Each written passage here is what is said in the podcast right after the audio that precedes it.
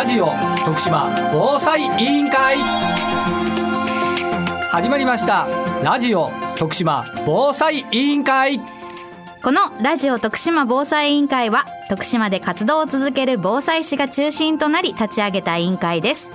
徳島で暮らす一人一人が災害について知り考え行動することで災害から命をそして未来を守れるようになるためにラジオから情報発信していきます。ここからのお時間どうぞお付き合いください。この番組は FM ビザンのスタジオから毎週金曜日朝8時から8時15分そして毎週木曜日午後5時から5時30分まで2週分まとめて再放送しています。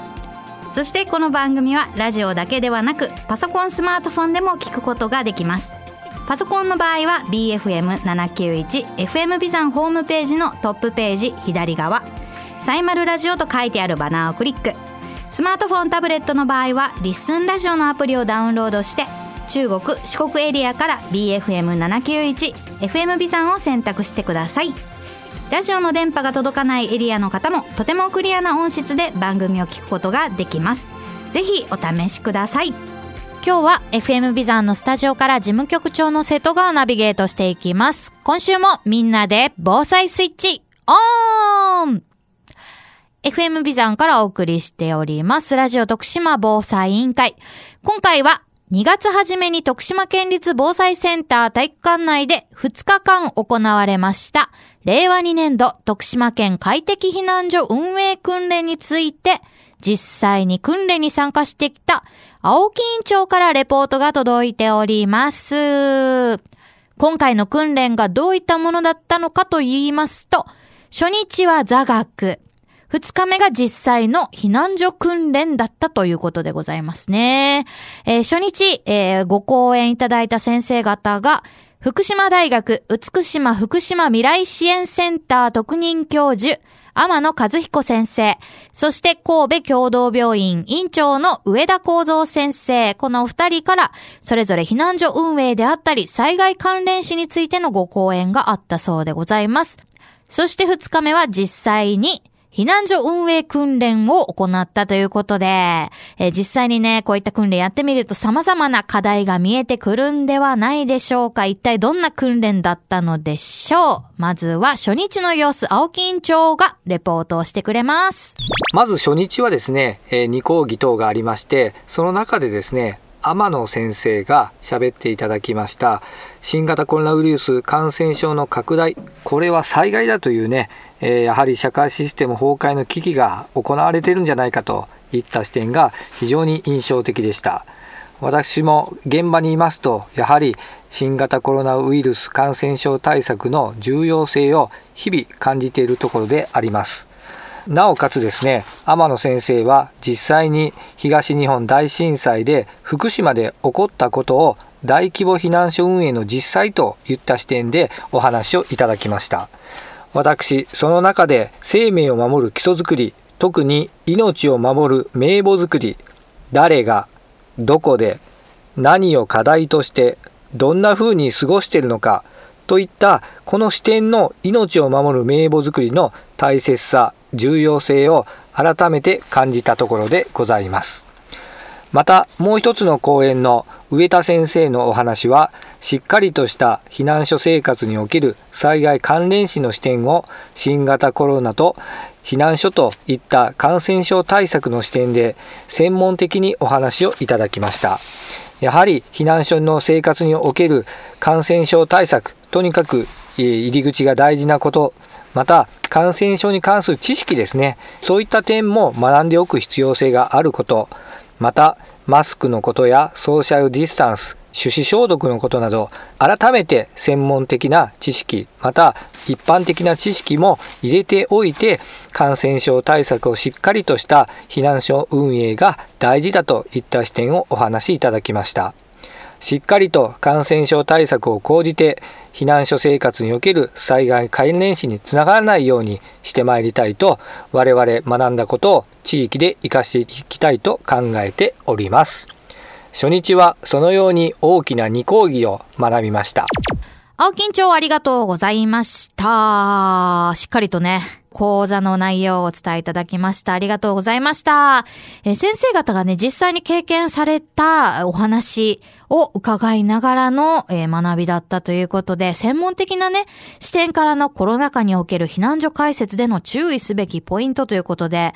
こういったあたり2日目のね、避難所開設訓練にも役立つ、お話だったんじゃないかなというのを聞きながら感じました。そして災害関連死ね、今でしたらまあコロナなどの感染症対策、こういったところの必要性っていうのも専門の先生方のお話を聞けたというところでもすごく学びの多いご講演だったのではないでしょうか。当たり前にやってることを改めてしっかりと見直してやるというところがね、えー印象に残りました。えー当日一緒にね参加をされておりました北島町女性防災会副会長の大田真奈美さんにも、えー青木委員長が感想を聞いてきてくれました。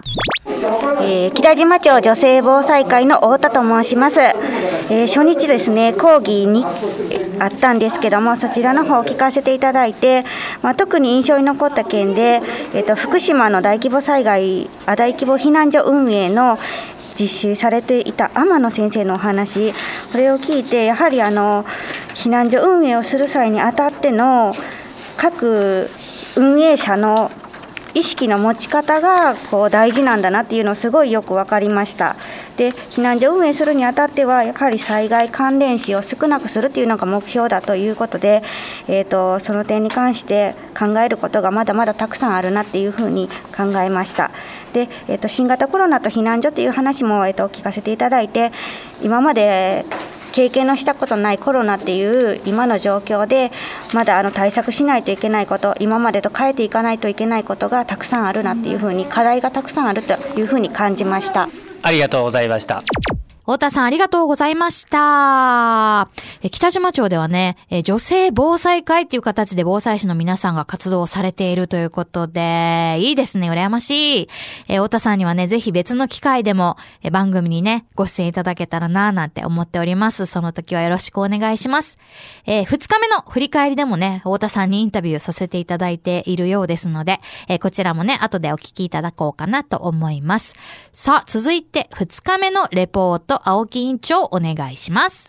2日目は主に避難所運営訓練の実動を行いました3つの A、B、C の3班に分かれまして実施する側また避難者になる側そして見学する側というこの3つをローテーションで開催を行いましたやはり避難所運営の中で大事な避難所運営本部の組織と重要な業務ですね本部長がいて副本部長がいて総務班避難者管理班情報班食料物資班施設管理班保健衛生班要援護者の支援班ボランティア班など各活動班体制がしっかりとしてないと情報の伝達また避難者のニーズがしっかりと取られないことが実践をして学びました。また小さな情報から大きな情報までがしっかりと活動班の班員から班長班長から副部長副部長から本部長そして外へ向けての情報の伝達の大切さがよく分かりました。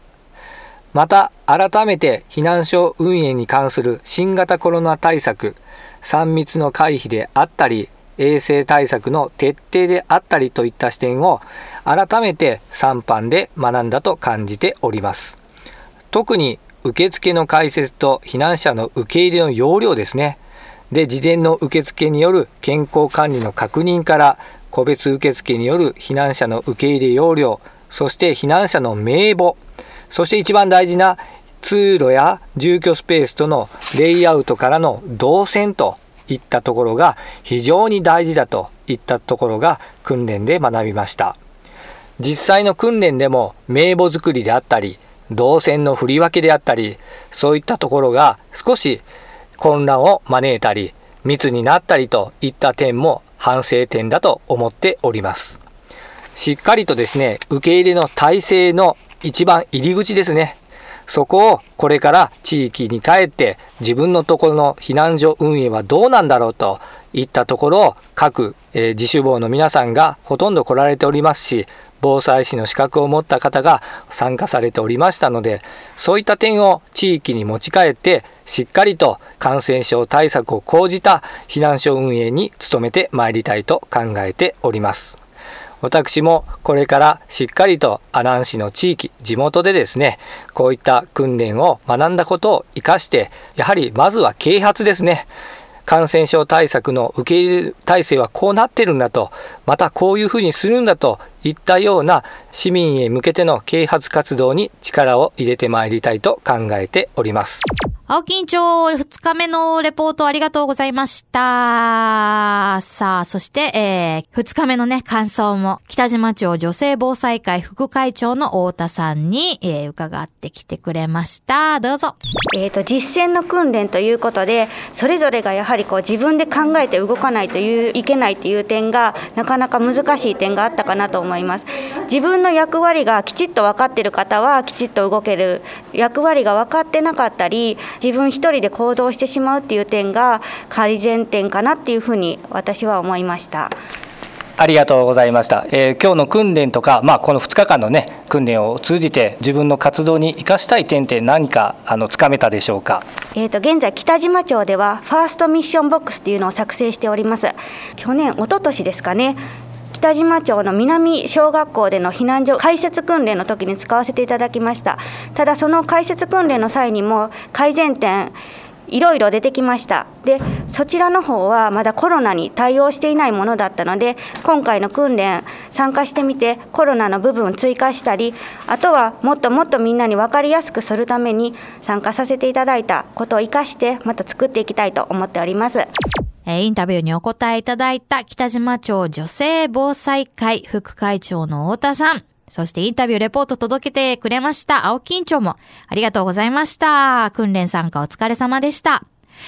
えこういった風にね、徳島県内コロナ禍においても様々な形での防災の訓練やセミナーがえ開催されています。一部オンラインのものなどもね、企画されております。えこういった情報もえラジオ徳島防災委員会の番組であったり、Facebook ページの方でもお知らせをさせていただいております。ぜひね、SNS での情報発信っていうのも番組と合わせてチェックしていただければなぁなんて思います。